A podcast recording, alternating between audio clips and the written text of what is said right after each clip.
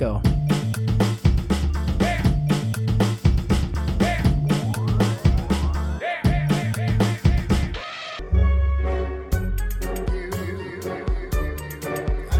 Estamos no ar.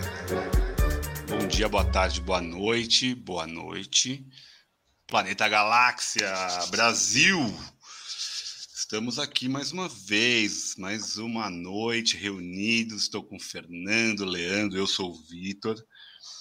E hoje vamos falar de cinema nacional mais uma vez, aquela lógica, estamos em época eleitoral. Vamos falar de Brasil, do Brasil, dos Brasis que tem dentro do Brasil. E hoje a gente vai falar de Bye Bye Brasil. Eu queria falar Bye Bye Bolsonaro, mas isso aí é dia 2, vocês pensam aí o que vocês vão fazer da vida. Mas vamos lá, né? Tamo junto. Bye Bye Brasil, filme do Cacá Diegues, filme de 80, 1980, porque vai que é 2080, o pessoal tá vendo aqui no YouTube, já pode, é outra década. É 1980. Cacá Diegues é um grande diretor nacional, né? Tem muito filme bom, filme principalmente dessa época de chumbo, né? Fez muita coisa, Chica da Silva, Ganga Zumba e uma porrada de coisa que ele tem aí. E vamos falar dessa caravana Holiday, mas antes eu quero ouvir a sinopse. Momento sinopse com Fernando Moreira. Calma aí que eu engasguei com a pipoca aqui, calma aí. Ficou Entrou bem ótimo. no- assim. Entrou na garganta bem na hora que você falou, momento sinopse. Vamos lá, vai. Momento sinopse. Sinopse do filme Bye Bye Brasil. Salomé, Lorde Cigano e Andorinha são três artistas ambulantes que cruzam o país juntamente com a caravana Holiday, fazendo espetáculos para o setor mais humilde da população brasileira que ainda não tem acesso à televisão. A eles se juntam o sanfoneiro Cício e sua esposa, Das Do, em uma jornada da Amazônia até Brasília. Cara, Muito das bom, últimas sinopses, essa sinopse é bem tranquila, não revela nada, não fala porra nenhuma, não dá pra saber nada. Fala muito dos personagens, né? Tem muitos personagens no filme, né? São os três iniciais, a caravana, que se juntam a esses dois, que foi falado na sinopse, que dão esse enredo, né? É, mas acaba sendo ali, entre aspas, dois casais que né, tomam o protagonismo do filme e que levam essa, essa caravana Brasilzão adentro ou afora, porque eles também vão até Maceió em algum momento ali. Mas eu vou começar com o Leandro, nosso conhecedor máximo do cinema brasileiro e mundial e de outras galáxias. Lê, o que, que Bye Bye Brasil diz para ti? É, lembrando que Bye Bye Brasil é uma canção de Chico Buarque e Roberto Menescal, também de, de 79, a, a, o nome, a, a letra, né? Uma letra complexa, gigantesca, conversa muito com o filme. O que, que diz para você? Se quiser falar do Chico, se quiser falar do Kaká, se quiser falar do Brasil, vamos lá, vamos começando. Ah, Vitor, já que você começou, então eu vou começar então. É, bye bye Brasil, a última ficha caiu. Eu penso em você, Night and Day. Explica que tá tudo ok. Eu só ando dentro da lei. Eu quero voltar, pode crer. Eu vi um Brasil na TV. Peguei uma doença em Belém. Agora já tá tudo bem. Mas a ligação tá no fim. Tem um japonês atrás de mim. Aquarela, aquarela mudou. Na estrada peguei uma cor, capaz de cair um toró. Estou me sentindo um giló. Eu tenho tesão é no mar. Assim que o inverno passar, bateu uma saudade de ti. Tô a fim de encarar um siri com a bênção do nosso Senhor. O sol nunca mais vai se pôr. Essa eu acho que é a tônica do filme. O Bye Brasil fala de progresso. É, se usa toda essa estética e essa esse cinema que talvez o Brasil nos anos 70 costumou ir ao cinema para ver, porque ali tem muito, muito da escola da porno chanchada. É, você reconhece alguns filmes até dos Trapalhões. Você vê esse universo desse Brasil, né? Dessa, dessa caravana, desse road movie brasileiro que é é incrível ver esse filme em 2022 e ver que ele traz esse tema do progresso, e eu acho que vocês vão entrar mais para frente, já que a gente está nesse, nesses assuntos de política, e como ele traz a questão do que hoje alguns consideram o epicentro do mundo e da mudança climática, né? que é a questão de desenvolvimento na Amazônia. Eles entraram ali numa Transamazônia que não virou nada, uma Transamazônica, né? A rodovia megalomaníaca que não virou nada, que só destruiu a floresta. E a gente tem no centro das questões políticas do Brasil a questão da floresta, do, das, do mundo, né? E eles vão para onde, gente? Eles vão para Altamira, Altamira. Nos anos 70 foi a Transamazônica, nos anos 2000 foi Belo Monte. Mas é lá, é para lá que a gente vai, sabe? É lá que, né? Eu acho que o, Zé Wilker, que é um dos atores do filme, ele faz o como é o nome dele, gente? Lorde Cigano. Lorde Cigano. Lorde Cigano que é um personagem maravilhoso, riquíssimo, e o Zé Wilker não, nem precisa de, de comentário, não, talvez precise, de bons comentários. Porque, gente, que ator, né? Que, que ator. É, eu acho que é difícil até jogar com ele. Ele é muito bom. No filme estão o Zé Wilker, o Fábio Júnior, a Beth Faria, a Zaira Zambelli e Príncipe Nabor, que é o, o Andorinha. E o Zé Wilker, eu acho que o Zé Wilker e Beth Faria ali, né? Eles estão muito, estão muito bons. Embora os outros atores também sejam muito bons, eles são os atores que eu acho que fica difícil de jogar. Sabe? Você não devolve a bola no mesmo nível que você recebe, assim.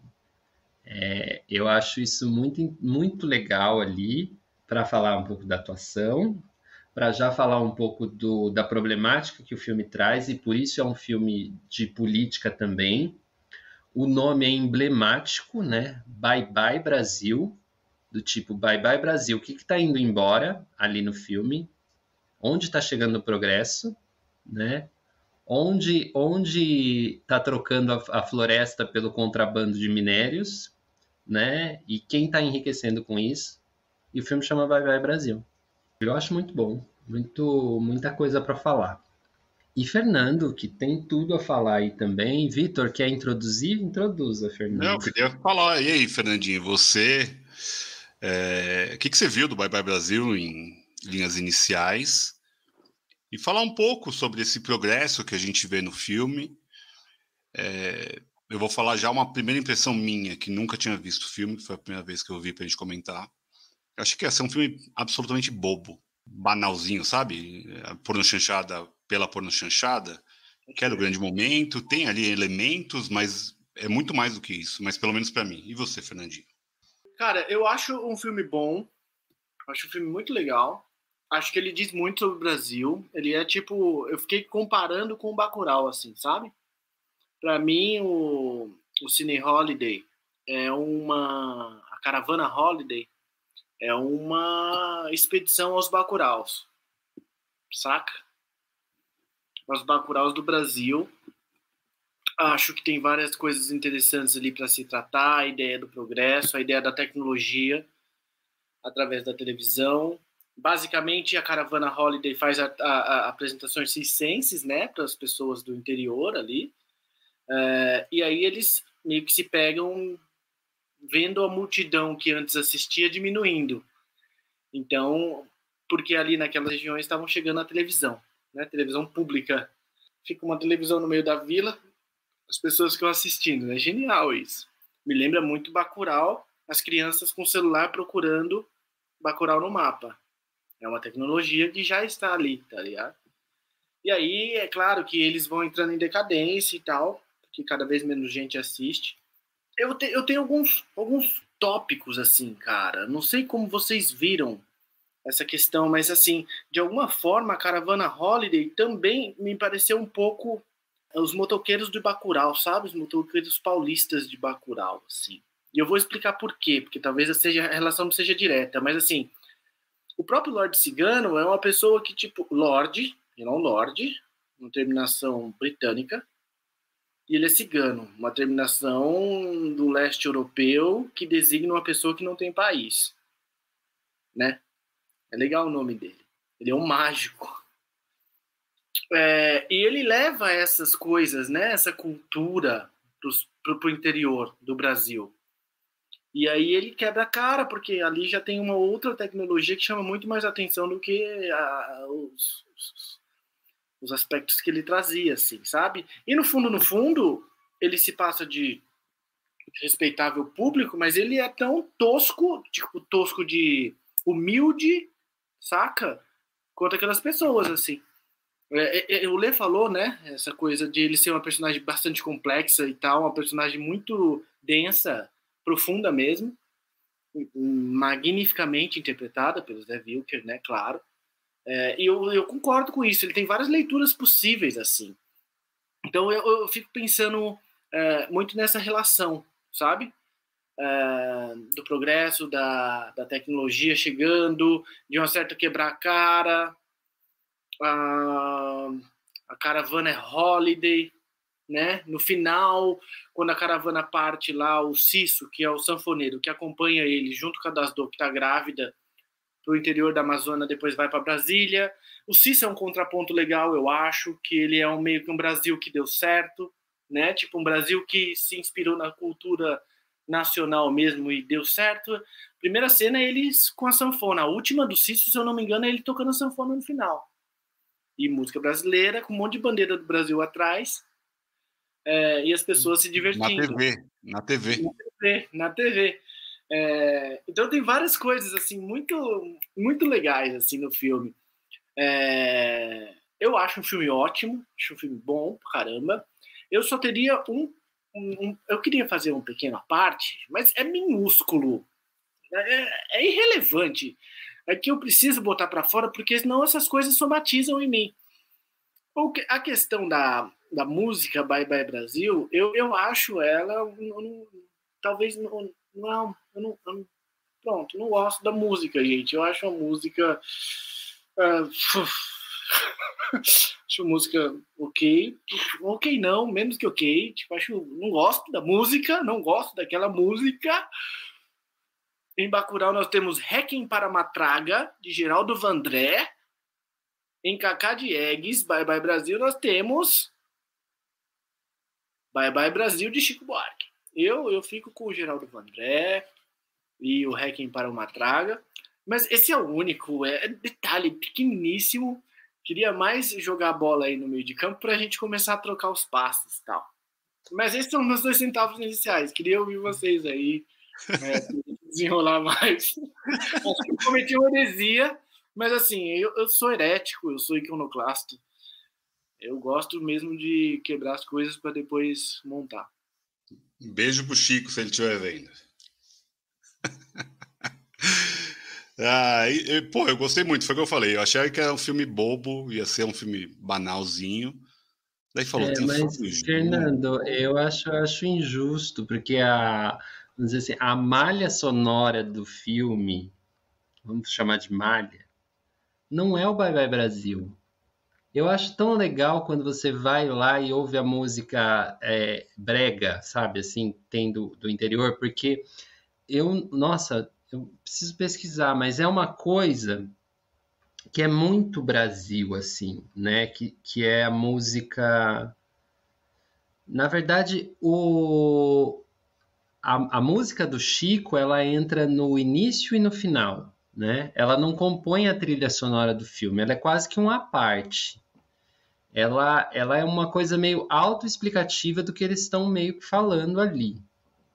O que eu acho bem inteligente quando, quando também você está falando do Vandré, não sei o que, não sei o que, não sei o que, quando o filme ele é feito sob o regime da ditadura. A gente estava em 79, né? Vamos dizer assim, o regime de exceção estava nos seus dias, nos seus anos finais. Mas eu acho que, nossa, não dá para falar mal do Chico Buarque. Só só bolsonarista fala mal do Chico Buarque, Fernando. Só extrema essa, Fernando. Não dá.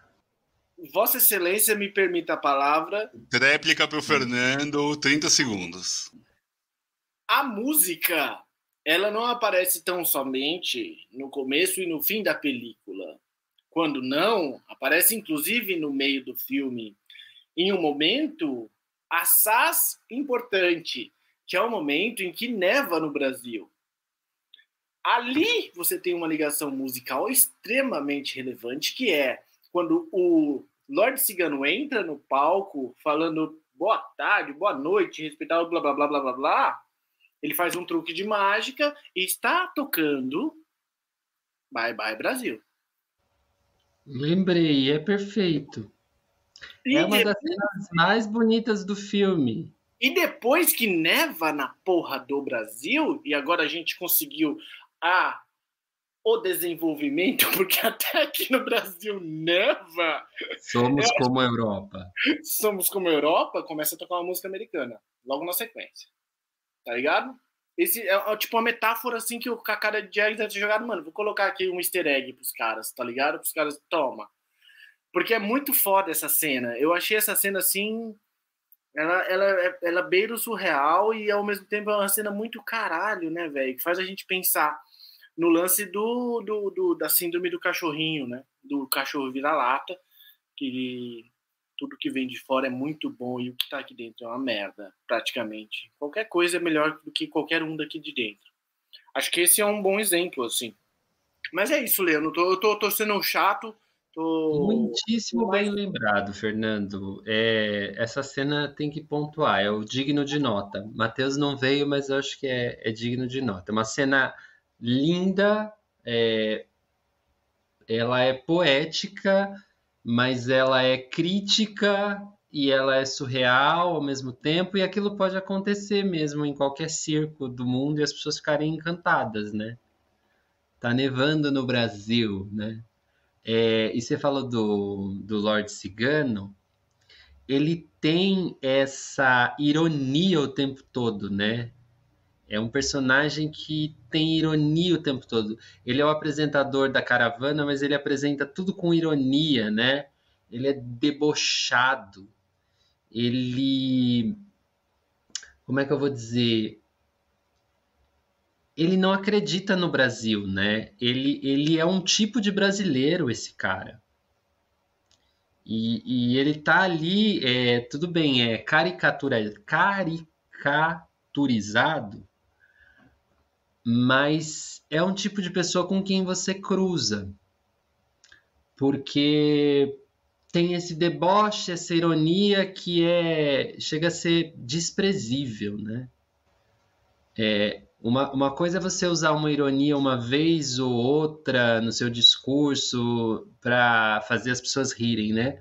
Uma coisa é você ter a ironia e o deboche em cada palavra é, é, tipo é alguém impossível de de de estar, tá, por exemplo, na minha na minha convivência. Eu, eu ficaria absolutamente irritado. É, mas é uma pessoa que existe, que está por aí e que fala assim do povo brasileiro e que ri de qualquer coisa que é que não é ele, né? Ele também é um, é um ser egoísta, individualista, o, o Lord Cigano. E aí você vai complexificando o personagem, você fala, gente, isso aí é, é uma porna chanchada. Muita gente foi no cinema para ver o Bye Bye Brasil, né? Uma das maiores, talvez uma das bilheterias gordas que a gente tem. E foi para ver, sabe? Porque tem nu, tem aquela coisa da, da rumbeira, que talvez até hoje você encontre nos circos do Brasil, né? Que é aquela mulher seminua que vai dançar e que ela também tem que fingir que é estrangeira para que as pessoas se interessem pelo show, Porque se ela for uma mulher linda, dançarina e brasileira, não tem a mesma graça, né? Ela precisa ser Salomé e precisa e precisa não falar brasileiro. É uma frase que tem no Bacurau e tem no no Bye Bye Brasil, né? Porque o, o Cício, quando vê a Salomé fora de cena, ele fala: Você fala brasileiro? Né? E no, no, no Bacurau também tem essa, essa fala. Mas de, deixa, deixa um pouco pro Vitor. Vai lá, querido. O que, que eu vou falar depois do Leandro? Me dei muito mal, cara, agora. Puta vida, o que, que eu vou falar? Vou falar do que eu não gostei do filme, mentira. Daqui a pouco eu falo do que eu não gostei. E de uma provocação que eu vou fazer depois. Eu achei o filme filmaço mesmo, eu acho muito boa a ideia toda dessa caravana Mambembe, essa lógica de circense, Mambembe que seja. Eu, eu, eu, acho que, claro, o Lorde é, é, o, é o central, porque ele é, ele é muito complexo, né? Ele é um homem machista, mas ele também é um homem liberal, libertário, é um homem que gosta de jogo, é um homem que é, fala que tem que jogar bomba nos índios logo no começo do filme e daí depois ele tá lá e ele ganha dinheiro fazendo mineração e por aí vai. Ele tem muitas camadas, é muito interessante. O Cícero, eu concordo com o que você falou, ele é um contraponto, mas é aquele amante, né? Aquele homem que é apaixonado. Então também é um outro estereótipo de brasileiro. O que me incomodou real é a objetificação da mulher ali no filme. Ok, é um filme de 79, 90, 80, é um outro cinema brasileiro. As mulheres têm um, tem, tem um papel secundário no filme, praticamente, né? É utilizado muito nu, com as duas, né? A das Do e a Salomé.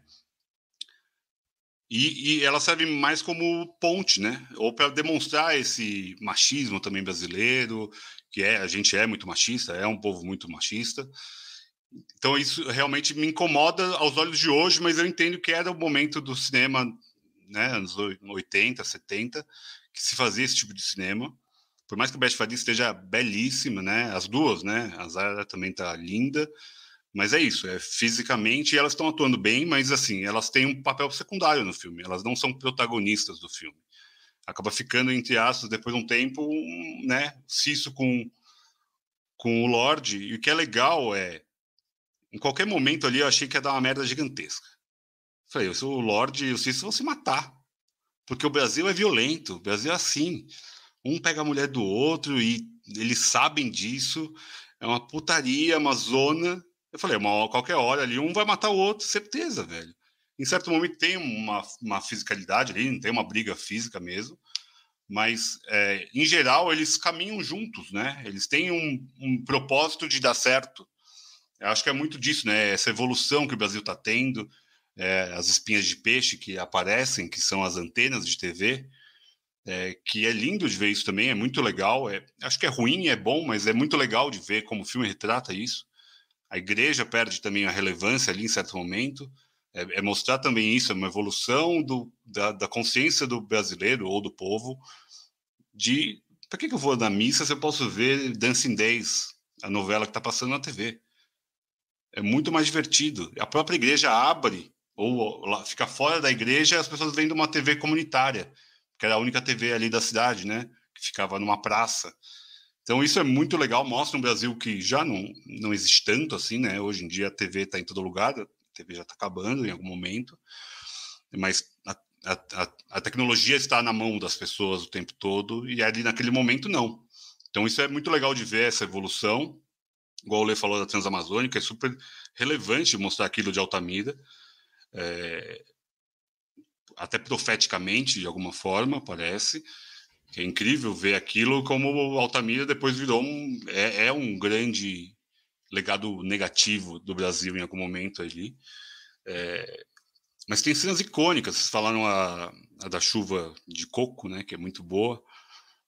Mas é, tem outras muito boas, principalmente quando aparecem aqueles indígenas ali, olhando e verificando o que está acontecendo é, todos os indígenas estão travestidos de brancos ali.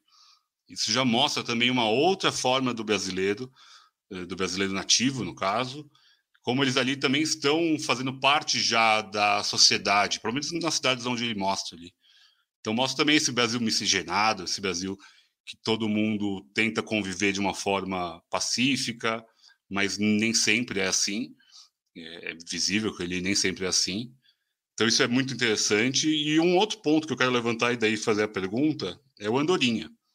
O Andorinha é o único homem preto, né, do, do, do grupo, da caravana, e ele é um homem mudo.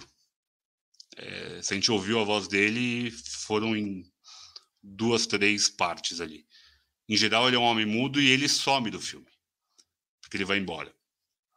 É, então, é, é, é, o questionamento é um pouco esse. É uma clara evidência do Brasil que é preconceituoso, pela não fala, pelo homem que é o bruto, que é o homem que é o forte, que é o homem que carrega tudo, é a mão de obra, né, é, pesada, e que não tem voz. Isso é uma coisa que me chama atenção. E a forma como ele foi invisibilizado, sumido do filme, ok, a, a princípio eu, eu, tive uma visão boa. Ele deu certo, ele foi viver a vida dele. Ele não queria viver naquele mundo que o Lorde era manipulador, que era um filho da puta, que ele estava matando de alguma forma a evolução do Brasil, que não acreditava, e ele foi viver a vida dele.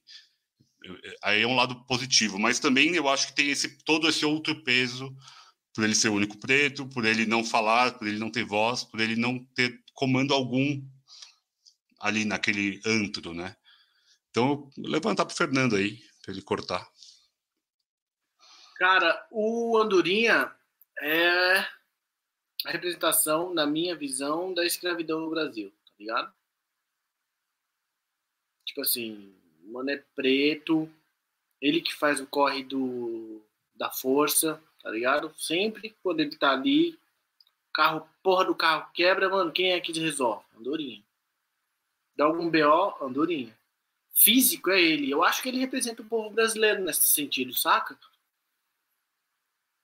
O povo mais humilde mesmo, uh, inclusive que tipo, nunca é escutado. O povo que não tem voz, na moral, né?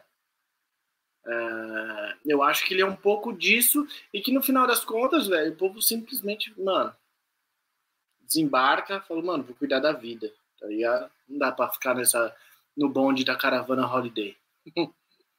tá ligado? E eu acho que no, no fim do dia é o povo que, tipo assim, povo humilde da periferia, da quebrada, que acorda 4 horas da manhã para ir para um, subemprego no centro de São Paulo, pega duas horas, três horas de trem sacou? É, essas pessoas são andorinhas, assim. Eu vejo assim, o Kaká Diegues me permite olhar o Brasil de hoje através do filme dele dessa forma. Exatamente, é, se a gente for fazer esse exercício, né? Porque é um exercício louco que a gente está fazendo. A gente está falando sobre política em alguns filmes muito expressivos do Brasil, assim. Se eles são expressivos assim, a gente tem que encontrar referências do Brasil de hoje neles, tá ligado? E, mano, claramente tem. Norte Cigano, eu já conheci esse cara em alguma quebrada, tá ligado? Em algum rolê. Tem vários Lorde Ciganos aqui na rua de casa. Vários. Saca? É... No meu trabalho, quando a gente chega para trabalhar, certamente você vai encontrar uma andorinha limpando o banheiro. Né? Tipo assim, os marginalizados e tal. Então, eu acho que nesse aspecto o filme dialoga com, com, com o dia de hoje, assim, com o Brasil de hoje. Da mesma forma que a gente te, tentou tecer relações com o Bacurau, né? A Beth Faria, em uma, alguma medida, a relação dela com o Lorde Cigano é bem escrota. Porque ela chega a vender o corpo para poder bancar o sonho da caravana Holiday. E o Lorde Cigano meio que fica de, de cara virada ainda, sacou? Tem várias. Tem duas ou três cenas da Beth Faria só fazendo assim, com dinheiro na mão entregando pro, pro Lorde. Tipo, toma, tá aqui. Tó. Vai lá, vamos fazer. Sabe? É, então eu acho que o Cisto é um. É, o, Cisto, no Cisto eu vejo um, um Chitãozinho Chororó, vejo sei lá, um Leandro Leonardo. Saca? Eu vejo um Luiz Gonzaga. Tá ligado isso? é, essas personagens que estão nesses filmes que a gente está comentando, elas existem na realidade. Acho que elas existem hoje em dia ainda, tá ligado? Da mesma forma que existiam as regiões, os bacuraus, a Caravana Holiday pode ser, não sei, a metáfora da Caravana Holiday levando alguma novidade para lugares que, que, que não têm acesso, ou não tem acesso entre aspas, né? Porque no filme chega acesso, pode ser uma intervenção, uma intervenção de dança em algum lugar mais marginalizado do Brasil, por exemplo, com Lê, tá ligado? Pode ser, é, é uma metáfora aplicável, tá ligado? É, então eu acho que esses filmes são muito ricos em ensinar nesses termos, tá ligado? Tipo assim, cara, a gente tá vendo o Brasil, o Brasil é isso, é, e, e, não tenhamos medo de encarar a nossa realidade. Acho que esse é um, uma coisa muito importante do filme, assim. Acho que o filme não, o Kaká Jags bebe no, no, no, cinema novo, né? Ele é produto do cinema novo. Mas eu não creio que o Bye Bye Brasil seja um cinema novista, tá ligado? Um filme cinema novista. Porque ali, para além da, da questão social, tem toda uma, uma coisa um pouco mais ampla, tá ligado? Não é tão, tipo, na cara, né? Tipo, cinema novo joga na cara, pá. É nas entrelinhas, né? É, tipo, pobreza, desigualdade, imperialismo cultural, porra, toma aí. Chupa essa manga. Nas primeiras cenas. O, o Kaká Diegues consegue com o Babai Brasil tornar as coisas muito mais, assim, é, fluidas, tá ligado? Mais enigmáticas, mais, assim, no subliminar, na sublinha, saca? E eu acho que isso é muito grande. Eu acho que isso é muito grande. O exercício de você assistir esses filmes tentando encontrar essas pessoas na sua vida normal faz com que você, no final do dia, chegue a pensar que, tipo, não, de fato, eu sou brasileiro pra caralho. Porque esse filme é brasileiro e eu vejo essas pessoas aqui na minha realidade. Tá acho que é isso, assim. Um grande ensinamento do olhar do Cacá Diegues, assim, tudo que ele fez. E você, Lê, tem alguma visão do Andorinha? além da objetificação da mulher, a objetificação do, do negro, é, me parece ali muito claro, né? Acho que o Fê leu bem, é, que é essa interlinha, mas que diz tudo, né? Diz tudo sem falar. É, e, é, e o Fernando, ele, ele assim, trouxe algumas, algumas coisas sobre a personagem, né? E, e me vem a, aquela palavra que, que acadêmicos gostam, né? Assim, que é o banzo que o Andorinha tem. Né? É, o, é o personagem mais melancólico ali, talvez. Porque ele não tem. Ele não tem nenhuma referência, né? Ele, ele se relaciona pouco. Parece que o jogo do, dos outros da caravana ele não sabe jogar. Né? E e esse não falar, né, não, talvez não seja porque talvez porque ele realmente não tinha nada a falar mesmo com aquelas pessoas, sabe? E e quando ele se manifesta, ele some. Ele some, ele simplesmente desaparece, né? É uma coisa é uma coisa doida. E e depois disso eles perdem a, a, a, caravana, né? Enfim. E a partir do momento que eles perdem a caravana, eu estou aqui viajando, é a metáfora do passado mesmo. Né? A partir do momento que você deixar esse caminhãozinho para trás e deixar de fazer o que você está fazendo, você vai ganhar essa vida nova em Altamira. Você vai fazer os corres, né? É, tem, tem essa questão assim de, de um comodismo também, né? Do, deles ali. Ah, não tá bom aqui, eu vou para lá, porque aqui tem espinha de peixe. Então, é, não, não vamos para não vamos para cidade grande não, porque lá tem espinha de peixe. Vamos continuar é, tirando o, o nosso sustento, né? Vamos dizer sustento das pessoas que ainda recebem esse tipo de, de entretenimento. Né? Elas não estão lá vendo Dancing Days. A, aliás, a, a Sônia Braga aparece nos dois filmes que a gente já comentou aqui de política, né? Ela aparece porque eles estão assistindo a novela Dancing Days. Então, Sônia Braga era Sônia Braga era a estrela do momento nos anos 70 no Brasil. E o Fagundes, né? E o Fagundes. E então, não sei. Aquele Brasil não está muito distante da gente, né? É uma geração só. É uma geração só desses imigrantes nordestinos que estão todos aqui por São Paulo e que, que ajudaram a, a, a subir essa cidade, né? A, a fazer São Paulo o que ela é. E não só São Paulo, né? As outras capitais aí todas, né? Tem essa. Tem que falar de construção do Chico, né? Chico Buarque de novo. Tem, tem esse sangue, esse suor e essa.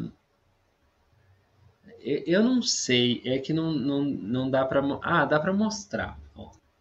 Tem um quadro aqui em casa que eu adoro. É um rapaz aqui da rua que pintou. Então, é uma família de retirantes, eles estão todos com a coluna baixa, assim, sabe? Quadro meio estilizado, assim.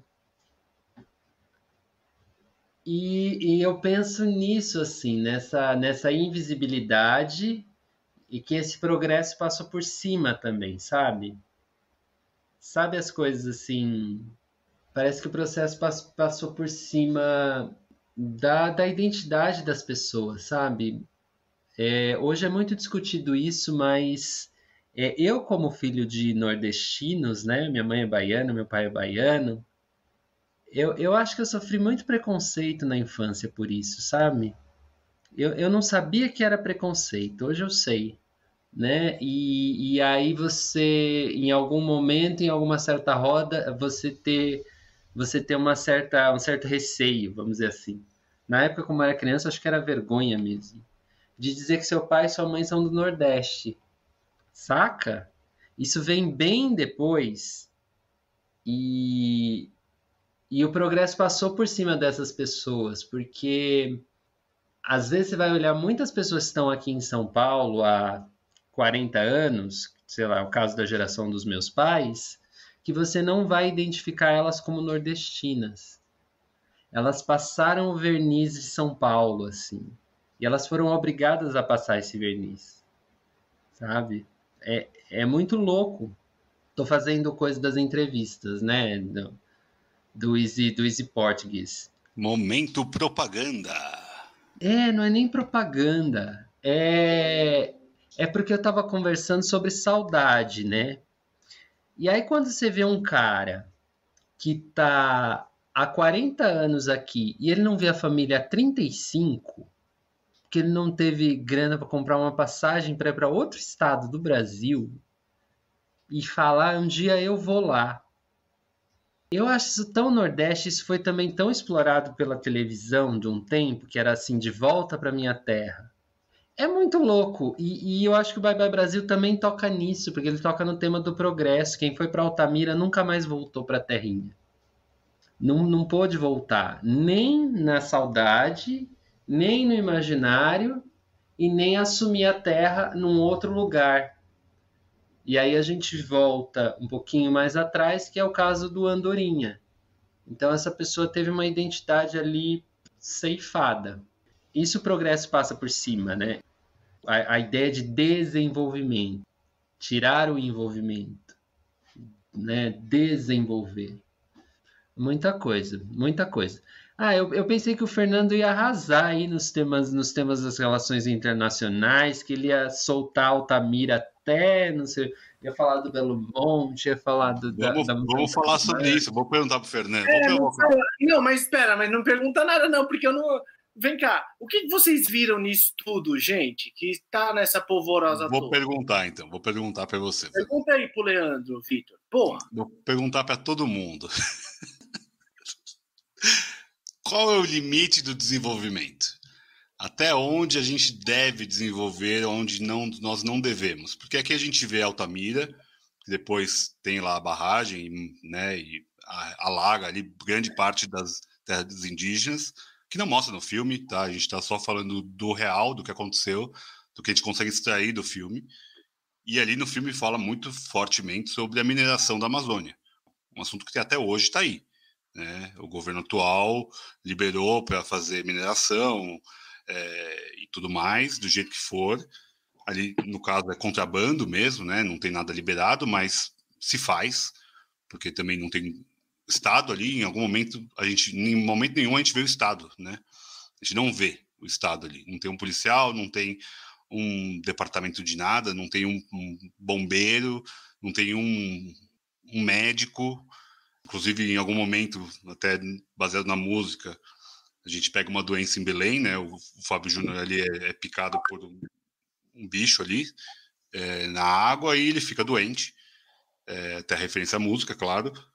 Mas é, é, até onde vai o desenvolvimento? Até onde o, o, Estado consegue estar junto ou não? Ou a gente não tem limites? Cara, provocação muito boa.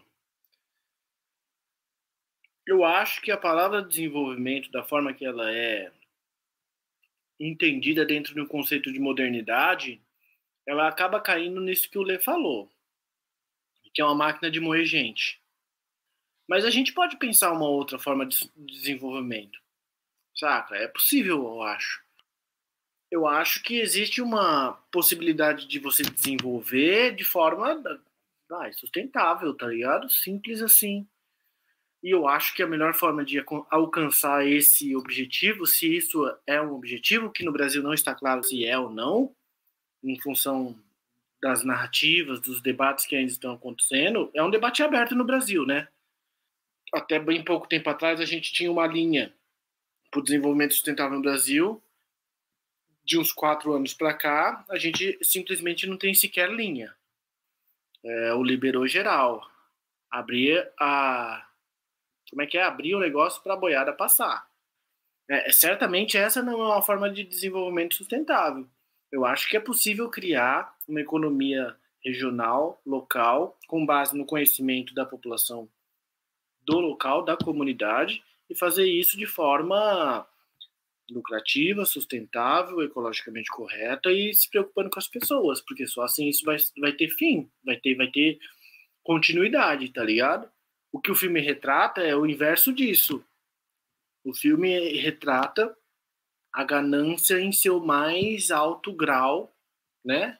Que é, sei lá, cavar, tirar e sair fora que é o, que é o conceito, talvez, de desenvolvimento que seja o, o que a gente herdou, o que está aí e tal. Mas eu acho que isso é possível com direcionamento político. Então, acho que a política entra no caso aí, o Estado, você falou bem, né, Vi? Não tem Estado e tal. Até um pouco tempo atrás tinha, agora não tem. O IBAMA, o que é o IBAMA hoje, né? No governo atual. O IBAMA não, praticamente não existe, né? Então eu entendo assim a ideia de desenvolvimento. Eu creio que é possível, gente. Eu acho que não tem nada impossível, não. Eu acho que o capital não consegue corromper tudo, tá ligado? Eu acho que o capital não consegue, em função dos seus é, interesses, acabar com culturas. Eu não, eu não acredito na ideia mais, sabe? Na ideia de que é, é, louco isso, porque os filmes que a gente tá assistindo faz a gente pensar muito sobre isso. Mas assim, a resistência sempre vai existir, tá ligado? E no final das contas, a, a ideia de resistência vai acabar sendo a nossa identidade nacional, tá ligado? Acho que sempre vai existir formas, outras formas de você explorar os recursos sem necessariamente destruir com, com, com qualquer possibilidade de vida nas próximas gerações, tá ligado?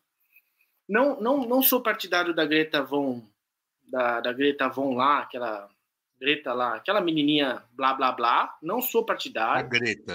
A Greta. Eu, e não é a Greta Von Fleet, porque desses eu sou partidário. tá ligado? É, mas assim, existe uma forma, existe uma. Nem tudo o capital consegue cooptar, né? A gente lembra daquele som do aquela música do Cali 13, Latinoamérica, né? Não se pode comprar a chuva, não se pode comprar o, o amor, não se pode comprar o vento, não pode comprar minha alegria. Eu, eu vislumbro saídas por aí, sinceramente. Creio que não são as saídas mais fáceis, nem as que estão na esquina da história, Não creio nisso. Mas essa acho que é uma utopia que pelo menos vale a pena pensar, assim. Uh, e acho que é a única utopia que talvez que às vezes me tire do sofá ou me faça fazer outras coisas, tá ligado? Acho que, tipo, realmente é uma ideia que vale pela qual, pela, pela, pela qual vale lutar, assim. Qual é a utopia? Coloca em letras neon no caminhão da caravana. Utopia. É, Cara... porque você falou e não ficou claro para mim qual é a utopia. Porra, não sei. Utopia não, não consigo definir mais do que utopia. Mas é a ideia de que é possível fazer sim. Olha só, eu sou muito contra você julgar uma pessoa na Amazônia que corta uma árvore para enviar para a Europa, para a Europa fazer um hack de MOG no brasileiro. Porque aquela, aquele brasileiro que está lá na Amazônia, ele vive da floresta mais do que a gente que está aqui em São Paulo vive. Por outro lado, eu sou muito contra a grandes interesses do capital indo até a região amazônica tão somente com o fito de arrecadar lucro e dar dinheiro para os acionistas, por exemplo. Então, eu, eu vejo claramente uma distinção entre essas coisas. E acho que, às vezes, as críticas vai joga todo mundo no mesmo barco, saca? A Amazônia é de quem vive lá, na real. A Amazônia não é do planeta, não é do planeta. A Amazônia é do Brasil. É bom que fique claro, tá ligado? Não vê que essa groselha, a Amazônia é o pulmão do mundo. Vai tomando cu. O pulmão do mundo é o caralho, sacou? O Louvre, então, é de todo mundo, essa porra. Se é pra generalizar geral, vamos generalizar geral. Todo mundo é bem público agora. Vamos colocar os bagulhos lá no patamar, lá em cima. Não é isso. Mas eu acho que a gente consegue encontrar fórmulas, tá ligado? Acho que a gente consegue encontrar fórmulas. Eu vejo várias possibilidades possíveis, assim, de serem realizadas, por exemplo, no setor de farmacologia, assim, com conhecimento indígena, mano. Eu acho essa ideia poderosíssima, tá ligado? Por que, que a gente não começa a testar os efeitos da, da ayahuasca de forma industrial ou laboratorial? Não sei. Tô jogando aqui. A cannabis já tá nesse, nesse, nesse mundo, né? A cannabis já tá aí. Mas assim, sabe? É muito possível, tá ligado? Se eu trabalhasse na Natura, eu certamente estaria na Amazônia tá ligado? Certamente estaria na Amazônia ali, chamando a galera, juntando, me envolvendo com eles, aprendendo e retribuindo, tá ligado? Devolvendo para a sociedade, porque a lógica aí é diferente, né? Quando você entra na Amazônia ali, a lógica é totalmente outra. Quem vive da floresta e quem vive na floresta tem totalmente uma visão totalmente diferente do que, que é valoroso, que é valioso, tá ligado? Mesmo, assim, a relação de valor das coisas, tá ligado? Acho que é mais ou menos isso. Eu não sei como vocês pensam, mas achei a pergunta, achei a pergunta super difícil também. E aí, Lê, o que você acha do desenvolvimento? Eu consigo concordar com algumas linhas do Fernando, mas eu acho que a maioria, eu acho que eu não sei. Eu acho que pensar as coisas do ponto de vista humano cada vez é uma ideia que me atrai menos eu não concordo que o cara arranque a árvore lá da Amazônia simplesmente porque a árvore não permitiu. Inverto a lógica, é, eu tô nesse exercício. É planeta, é, é, é vida, é sabe? E tá ali cumprindo uma função, sim. Não, não fosse a Amazônia, sabe? Não fosse esses, esses rios voadores que tanto falam, a gente não teria oxigênio. Não teria oxigênio. E, e alguns vão, vão dizer que isso é uma fábula, né? Que tipo, se arrancar a Amazônia, o planeta continua do jeito que está, né? Continua o desmatamento, continua as, as queimadas, né? Há uns três anos atrás a gente teve um, um evento que assim que saiu, as pessoas esquecem, mas assim aquele dia que escureceu meio-dia, duas da tarde, porque teve uma queimada na Amazônia. E, e se aquilo não é apocalíptico, se aquilo não é o fim do humano, o que, que é? Então eu acho que, que nesse sentido a Amazônia está além do progresso. Eu acho que está assim.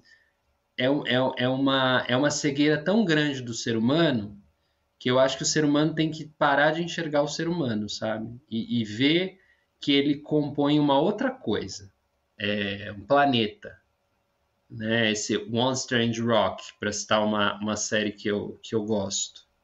E eu, eu tô fazendo esse exercício, sabe? Então, assim, eu talvez não tenha acreditado em saídas políticas nesse sentido, porque todos os governos, sem exceção, fizeram pequenas ou grandes cagadas nesse sentido. Alguns, alguns não. O, o, governo que a gente tem hoje, que é desgoverno, aí também é, é, é tipo assim, é, é uma visão pior ainda, é a, a pior das piores, né? A gente está vendo sobre o pior do pior do pior. Com relação à política de, de qualquer coisa que envolva a humanidade, sabe? E para além da humanidade, então, nem comenta, né? Nem comenta. Então, eu acho assim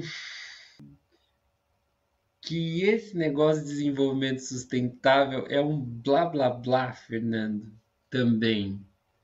É, eu não sei se é possível nos moldes que a gente tem, se a gente não tem que virar mesmo a mesa de um jeito muito mais doido, sabe? Muito mais doido para os padrões atuais. E aí você falou da, da Greta Thunberg, eu acho que ela é uma possibilidade. Depois dela viram pessoas que terão uma cabeça um pouquinho mais uh, voltada para as questões do planeta. Porque ela, ela, de uma certa forma, e com as plataformas dela, e com todas as críticas que ela tem, sobretudo a, as pessoas que não, não, não querem, não querem ouvir o que ela está falando, ela traz um, um, um, um senso de para mim de de urgência novidade eu acho que sabe é, não nas pautas que ela tá que ela tá colocando porque são pautas velhas já né? A gente tinha que, que cuidar de algumas questões relativas a esse progresso já lá atrás né? A gente está muito atrasado. A gente tem muito déficit com relação a isso. Então também isso implica assim, qualquer política de repente você fala da não tá na esquina da história, né? Talvez esteja bem para lá, né? Mas não sei, você, entende que eu concordo e discordo de você no, no fim das contas. E aí eu trago uma, umas outras questões assim, porque vamos usar o filme como exemplo, né? O, o Cisso, o, o dono apresentador, o Cisso não, o Lord Cigano, o dono apresentador da caravana Holiday, ele fazendo o que ele estava fazendo lá no, no, no sertão com aquele caminhão velho e com o caminhão neon, ele era o mesmo ser humano. Então, tipo, no que ele enriqueceu? Nada. Nada. E a gente vê as pessoas acreditando que elas enriquecem dessa forma. Né? Eu ah, descobri que Holiday não escreve com I, escreve com Y no final. E a gente vê um monte de gente assim, sabe? Assim, que, que, que veio dessa. A gente falou de geração, que é a, a geração dos nordestinos, meus pais que vieram para cá trabalhar, trabalhar, trabalhar, que puderam formar os filhos e, e sabe, de repente formaram filhos babacas. Que em vez de escrever holiday com I, escreve com Y. Mas ele é tão, tão, tão, assim, é, imbecil, irônico, debochado e, e mau ser humano, como ele era antes, mas agora ele tem o caminhão neon e ele acha que está por cima.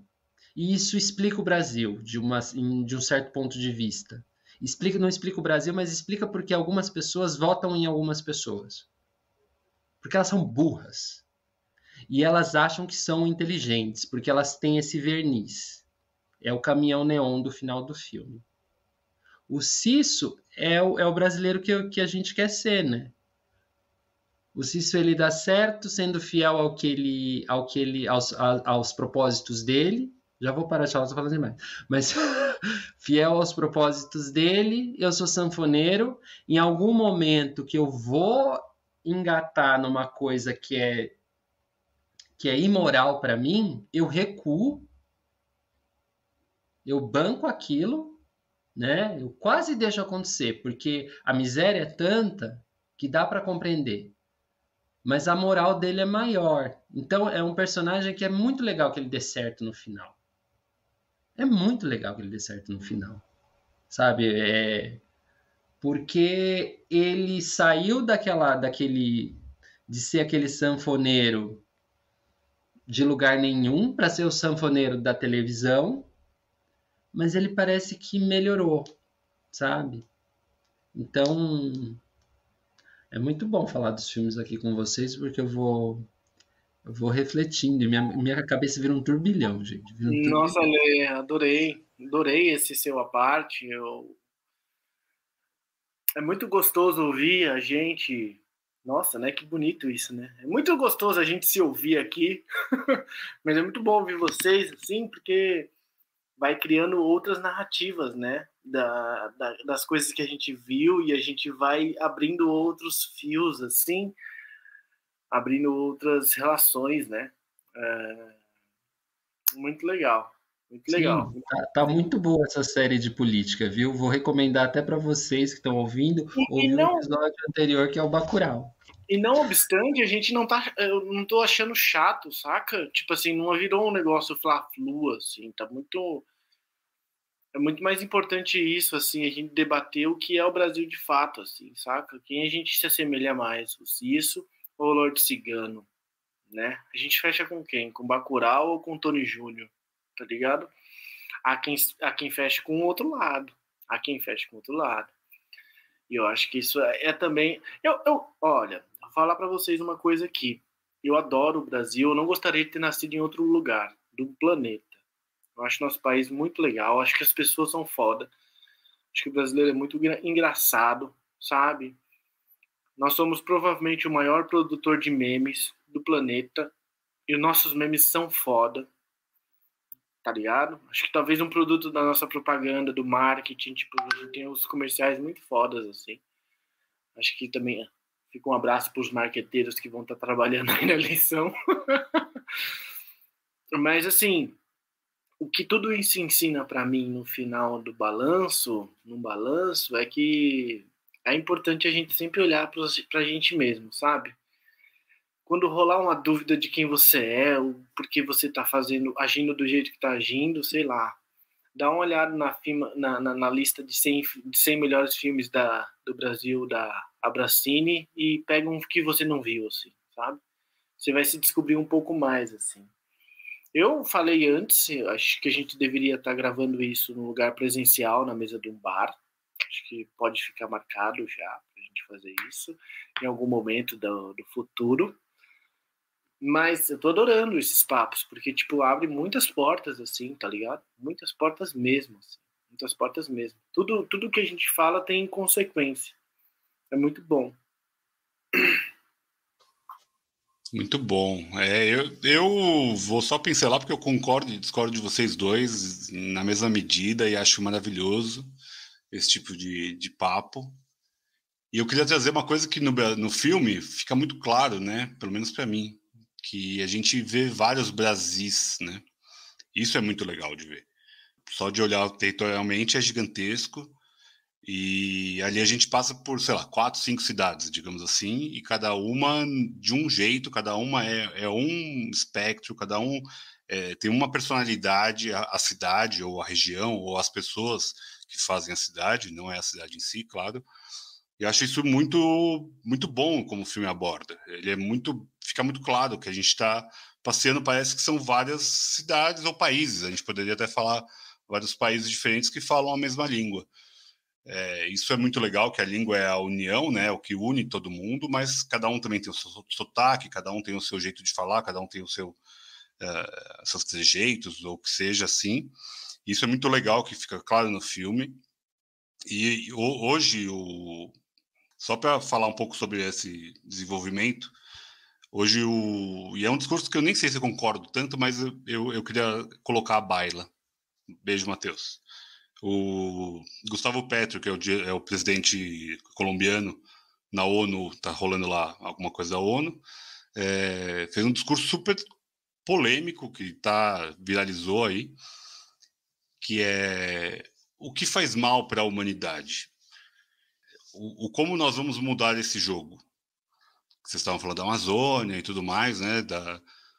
E daí ele falou: a criminalização do que foi feito com a cocaína, a Colômbia é um grande produtor de cocaína, da folha de coca, claro, é, foi feito, né, aquela guerra às drogas e tudo mais, sempre capitaneado pelos Estados Unidos, e o mundo todo abraçou essa ideia.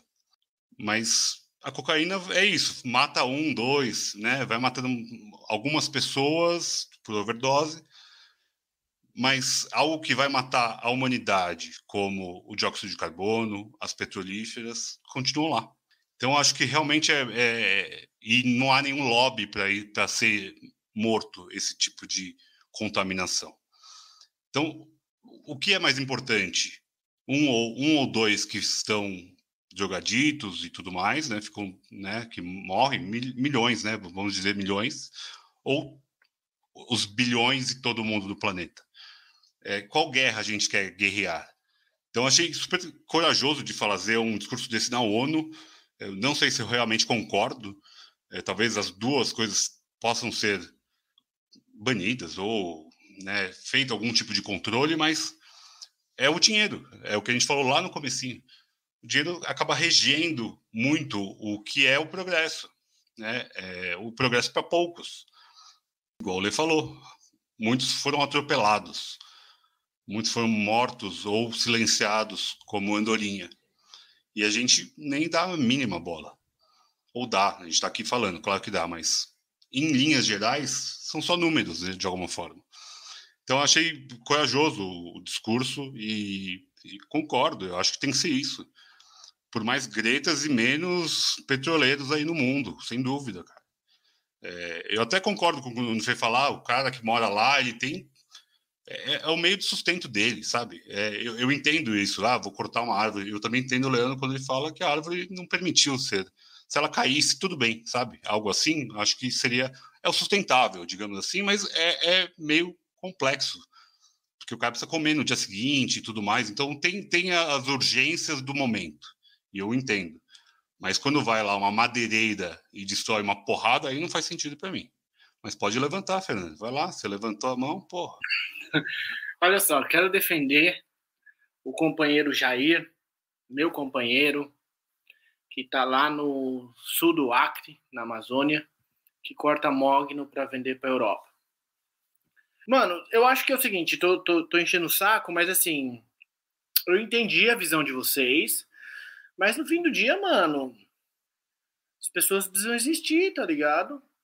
Beleza. Ah, se não tiver planeta, não tem mais pessoa, mas na moral, se a gente não existir, também não precisa ter mais planeta, caralho. Tipo assim, a, a, é importante a, a pessoa. O que a gente tá falando. Eu tenho muito medo. Depois que eu assisti esses filmes, eu, eu, eu me policio muito no lance de tipo assim: quem somos nós na do pão? Nós aqui. Nós somos pessoas que moramos na zona sudeste do país, certo? No, no, no estado que é o mais rico de todos os estados da federação. É, eu fico com medo de, às vezes, olhar para outros lugares que a gente não conhece e tecer comentários acerca da vida das pessoas que lá e moram. cagar regra pros caras, é isso. É, mano, a gente assistiu Bacurau, exatamente isso, saca? E aí, pra, pra, pra parecer em alguma medida, ou não, não parecer, mas assim, se assemelha muito ao, ao, argumento de tipo, ah, a gente é mais como vocês, guys. E o que os motoqueiros falam pro, pro, pro pessoal do Bacurau, que vai lá estourar Bacurau, entendeu? Tipo assim, existe uma narrativa muito forte. Eu usei desenvolvimento sustentável por falta de palavra melhor, mas assim, basicamente eu penso na comunidade do local, sobretudo hegemônica, é, na decis nas decisões. É, mas é, é uma problemática, Fernando, essa. Só, só um parênteses na sua fala dos termos, dos termos usados para dizer que alguma coisa é, é boa, né? Isso também está caindo. Tá, é meio que os ambientalistas também estão revendo algumas palavras, né? Como outros movimentos aí fizeram. Desenvolvimento sustentável, não sei se é uma coisa que hoje cabe, sabe? É como termo. Você falou que o termo é ruim, né? Por falta de palavras. É, a gente também não tem palavras porque se a gente não tem palavras porque a gente não se relaciona com isso, né? Não há cultura para gerar essa, esse vocabulário. Mas esse é o parênteses. Sim, os termos estão tão difíceis de utilizar termos aqui para significar o que a gente quer dizer. Mas a minha ideia é essa, entendeu? A gente tem que sempre olhar com. Eu não sei qual ponto de vista a gente pega para observar esse, essa questão, a questão do, do desmatamento amazônico, Sim. sabe? Qual eu, é o ponto? Eu entendo, é, eu entendo, Fê, que você, você percebe o mundo como ele está e quais, quais os pontos de partida possíveis. Eu acho que é isso o, o seu discurso. O que, eu, o que eu proponho é um exercício de pensamento e de imaginação, muito, muito mais do que um exercício de fato factível, sabe? Ou, ou sabe? Entendi agora. É, é, é muito mais reflexão para você começar, pelo menos, na reflexão e na ideia de outro ponto, para que você chegue na ação com outro ponto de ideia, sabe? Você entende? Assim, é, é, tentar não equalizar esses mundos, porque eu acho que são mundos distintos, né? Que nem na yoga eu falo, o mundo do olho aberto, o mundo do olho fechado. Hum, são, são, são, mundos diferentes. Boa. Mas saber que o mundo do olho fechado pode existir. Né? Isso pode mudar o seu ponto de partida na ação. Se você precisa fazer, sei lá, um arranjo turístico para algum lugar que está lá perto de Altamira. De onde você vai partir? Você vai partir só da ideia de que lá estão tirando madeira? E que você precisa defender quem está tirando madeira de lá, ok, preciso, são seres humanos e eu preciso defender também essa vida humana nesse planeta.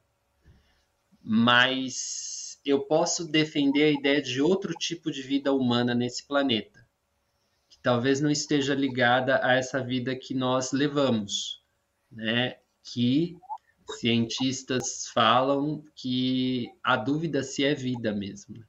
É uma das grandes perguntas da ciência, inclusive, o que é a vida e da filosofia. Muito bom. Tá maravilhoso. Pô, vocês querem acabar ou vou mudar a sequência? Tem ainda mais provocações, vocês sabem. Posso fazer mais uma só? Posso, vamos, é porque tá avançando a hora, mas eu queria que vocês falassem da participação no filme do Zé da Luz, que eu acho tão lindo aquilo, gente. Quem é o Zé da Luz? eu não sei quem é, vou silenciar. Ah, gente, o Zé da Luz é o jogo Não, gente, peraí, peraí. Vitor, a gente precisa criar uma categoria. É, coisas leandrais, tá ligado? Tipo assim, coisas que só o Leandro viu. Como se fosse o top, saca? Deixa ele por último sempre, claro. Momento leandrístico. O Lorde Cigano, em algum momento, ele vai lá numa cidade que tem o projetista, o Zé da Luz. E o Zé da Luz ali, ele tem um monólogo tão bonito, e o, o, o, o Geoffrey Soares é um, é um ator, assim, que também é um ator do Brasil que eu acho tão legal, aquele cara. Muita cara do Brasil. Pouco, tão pouco é, visto mesmo. E aquilo me lembra, pode ter sido uma referência para o cinema Aspirinas e Urubus, assim, no sentido do monólogo, assim. Porque o monólogo ali tem força, né? E aí depois, um, um tempo depois, um outro road movie, uh, também com essa ideia de tá todo mundo indo para lá, né? Vamos para Altamira também, que é uma possibilidade de fugir dessa disso que a gente está vivendo aqui, né? Essa e é bonito. É, é, é, só por isso que eu queria citar. Eu acho que é um, é um momento de, de reflexão, porque aí ele está falando de todo o Nordeste. Ele é um personagem velho, né? Acho que é o único personagem velho. Ele está falando de todo o Nordeste que ele conheceu, que se desmontou e que ele aceitou e que ele vai morrer fazendo a mesma coisa, mas ele sabe que o mundo mudou.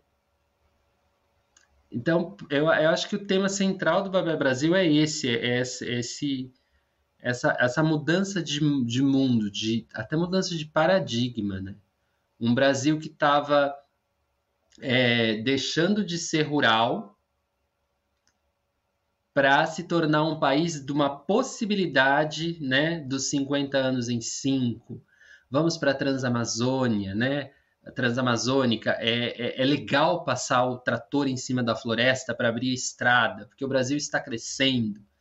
E, e, o negócio vira o que virou, né? O que é a Transamazônica hoje é um, um, um desejo fanista que virou nada. E as pessoas que foram para lá, o que, que elas viraram? Também talvez tão, tão miseráveis quanto elas, elas, elas achavam que eram quando elas estavam nos seus nos lugares onde elas, elas deixaram as, as raízes, né? Isso é uma coisa que vem do um filme que eu não vou lembrar, mas era um filme, não vou lembrar o nome, mas é muito bom. É um documentário, é artista, acho que é artista e os gêmeos sudaneses. É. É um filme de uma. uma...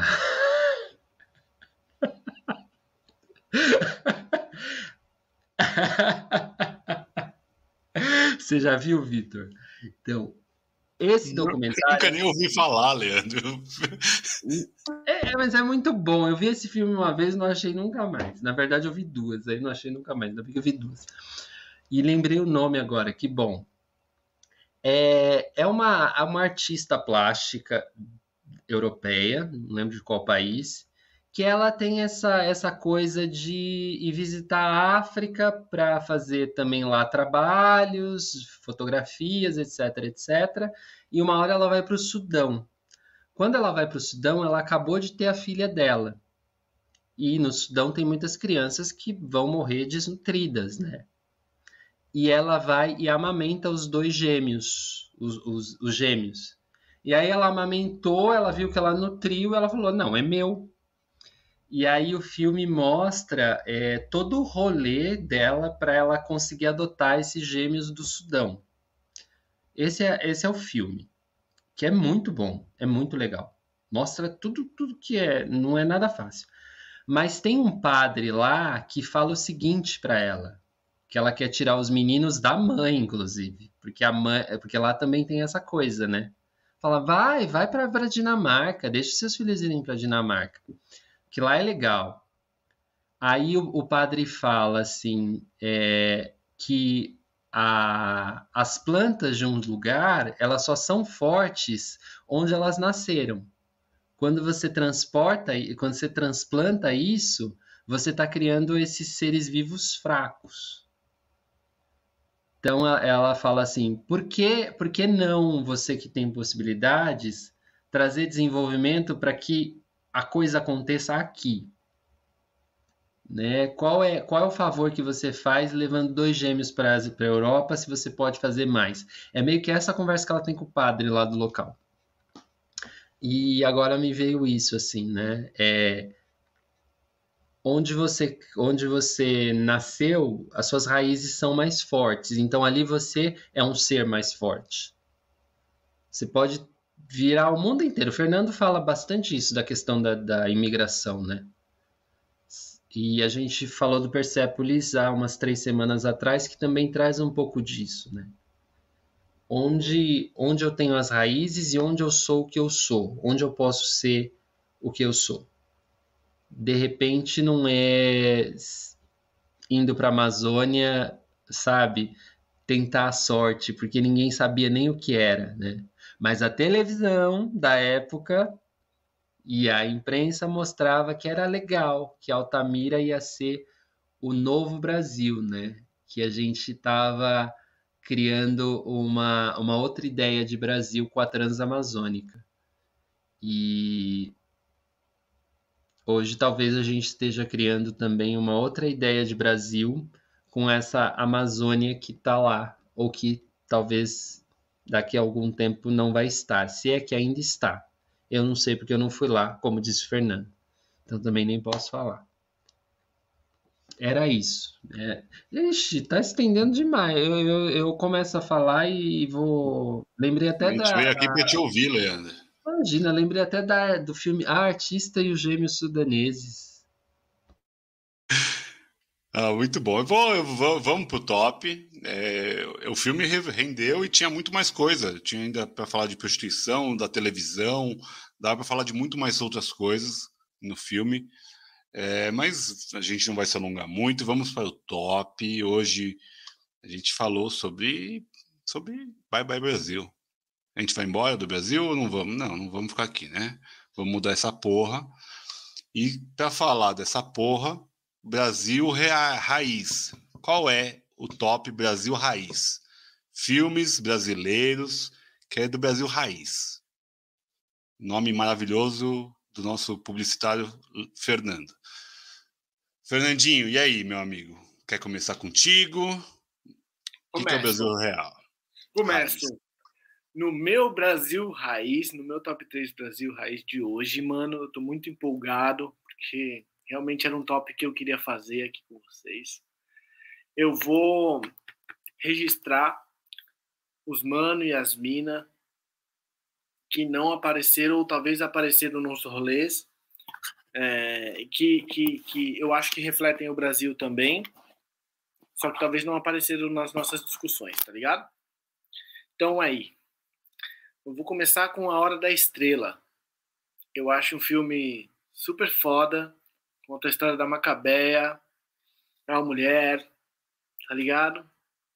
Que se fode, Clarice Lispector fode ela no final, é atropelada, mas ela não é atropelada por qualquer carro, é atropelada por uma Mercedes. Um filme muito foda, eu acho que, tipo, dialoga com o Brasil ainda hoje. Ah, outro filme que eu queria colocar é Madame Satã, que eu acho um filme raiz do Brasil e cuida da história da Madame Satã, né, que de fato existiu, pá. É, uma travesti? Uma travesti, certo, Lê? Uma travesti hum. brasileira, é? Travesti? Época eu acho que sim. Acho que para época chamaria travesti.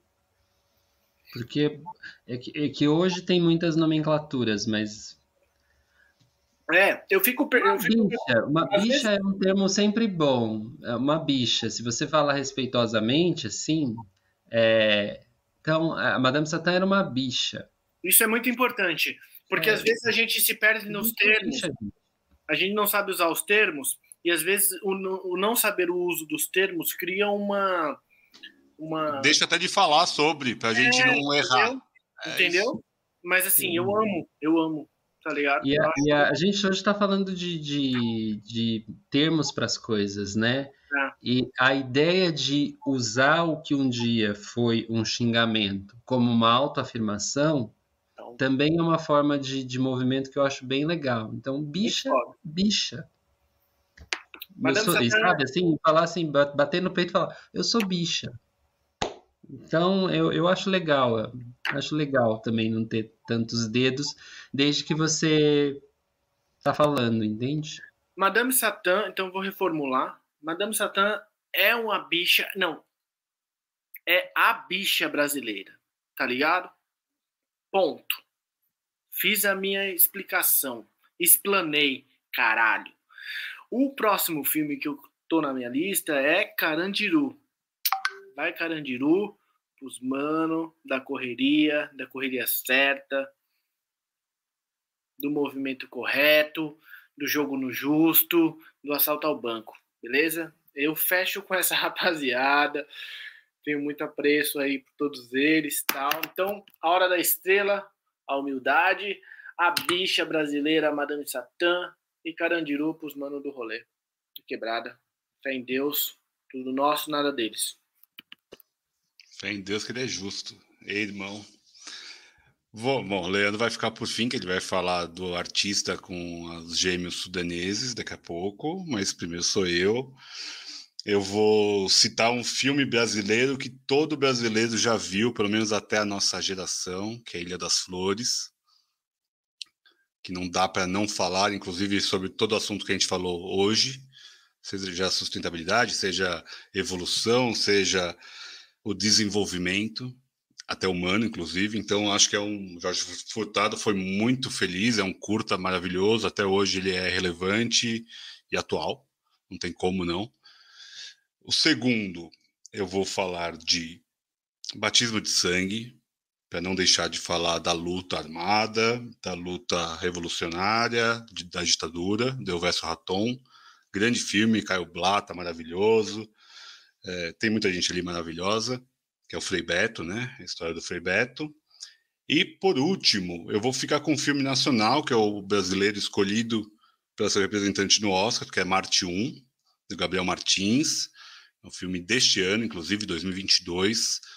É, se passa em Belo Horizonte, que é a história de um menino preto é, que mora na favela, que sonha em ser astronauta. Então, é muito sonhador o filme, é muito bonito, muito tocante até. E vale super a pena ver, ainda está nos cinemas, para quem puder ver. É, vale muito a pena, vale muito a pena mesmo. Depois tem várias menções honrosas mas estamos aí. Agora eu quero ouvir o filme da Croácia. Não, é do Brasil hoje, né? É Brasil raiz. Quando for Croácia raiz, fudeu. Então, é, vamos lá. Eu, eu poderia citar até um filme que eu acho Brasil raiz, mas enfim. Eu vou citar o Tatuagem, que eu acho que ele dialoga com o Bye Bye Brasil, de uma certa maneira, do Wilton Lacerda. Filmaço. É um filme que não é. Não é, não é para os mais puritanos, não. Acho que você precisa virar uma, uma chave para ver algumas coisas e entender por que aquilo é tão importante, né? Aquilo é é tão importante que exista aquilo, né? Aquela, aquela contracultura e aquela, aquele lugar onde as pessoas vão lá para transgredir no meio de uma num, num, pano de uma ditadura assim, de um fundo de ditadura que está ali naquele filme. É um filmaço, acho que da década passada eu acho que é um dos melhores filmes do Brasil, acho. Do Hilton Lacerda. O segundo, eu vou citar o, o Fernando Meirelles e o Nando Olival, mas eu vou, é o Domésticas que eu vou citar. Um filme divertido, Raízes do Brasil. É um filme muito bom, muito bom. E você vai se divertir. Eu nem sei onde está esse filme, né? É um filme do que o Meirelles dirigiu junto com, com o Nando. Só que ele não é tão falado quanto outros, né, do, do Fernando do Fernando Meirelles, né? Que o Fernando é. nem citou o Cidade de Deus hoje, eu fiquei até surpreso. Não, é. citei ele semana passada, né? Eu não pus, mas eu ia co coçou o dedo para colocar. E o terceiro que eu vou falar é o Mutum tom do, da Sandra Kogut, que eu acho um filme tão legal. Nossa, é tão legal. É, é, é aquelas Minas Gerais, aquele, aquele Guimarães Rosa. Sei, é, eu acho que é, é, é, muito bonito, né? Aquele, aquele menino, o irmão, o amigo, sabe? E vendo o mundo adulto. É, Mutum. Mutum é um filme bem legal também. Essas três indicações. Raízes. Brasil Raiz. Sem menção, Leandro? Sem menção? Ah, menção honrosa. Como a gente está falando de. Não, não vou falar isso. Não vou falar. Ah, vocês falaram já os filmes? Não, acho que não tem menção, não, Vitor. Vai falando aí, quem sabe venha, mas eu, eu separei os três aqui, pensei tá nos ótimo. três. É só lembrar episódios que a gente já fez, o Pagador de Promessas, eu acho que é um bom representante. A gente já falou de Cabo Marcado para Morrer. Então, esses dois realmente valem muito a pena, falam de um Brasil real. Raízes do Brasil. Raiz. Eu tinha pego aqui também Edifício Master, só para citar outro do Coutinho, que eu acho que é um. Coutinho é ótimo para colocar o Brasil na, na voz do, do povo, para ouvir o povo, ouvir as pessoas, porque esse é o Brasil real, né? Esse é o Brasil raízes, é a vida de cada um. Acho que esse é realmente bem importante de colocar. E o Lê falou no meio do episódio, Cinema Pinas e o que eu acho também é uma ótima referência sobre o Brasil real. Desculpa, tem um episódio de Pichote também, que é muito Brasil Raiz. Eram esses que eu lembrei, assim, pra gente colocar aqui a baila. Mas alguns de vocês?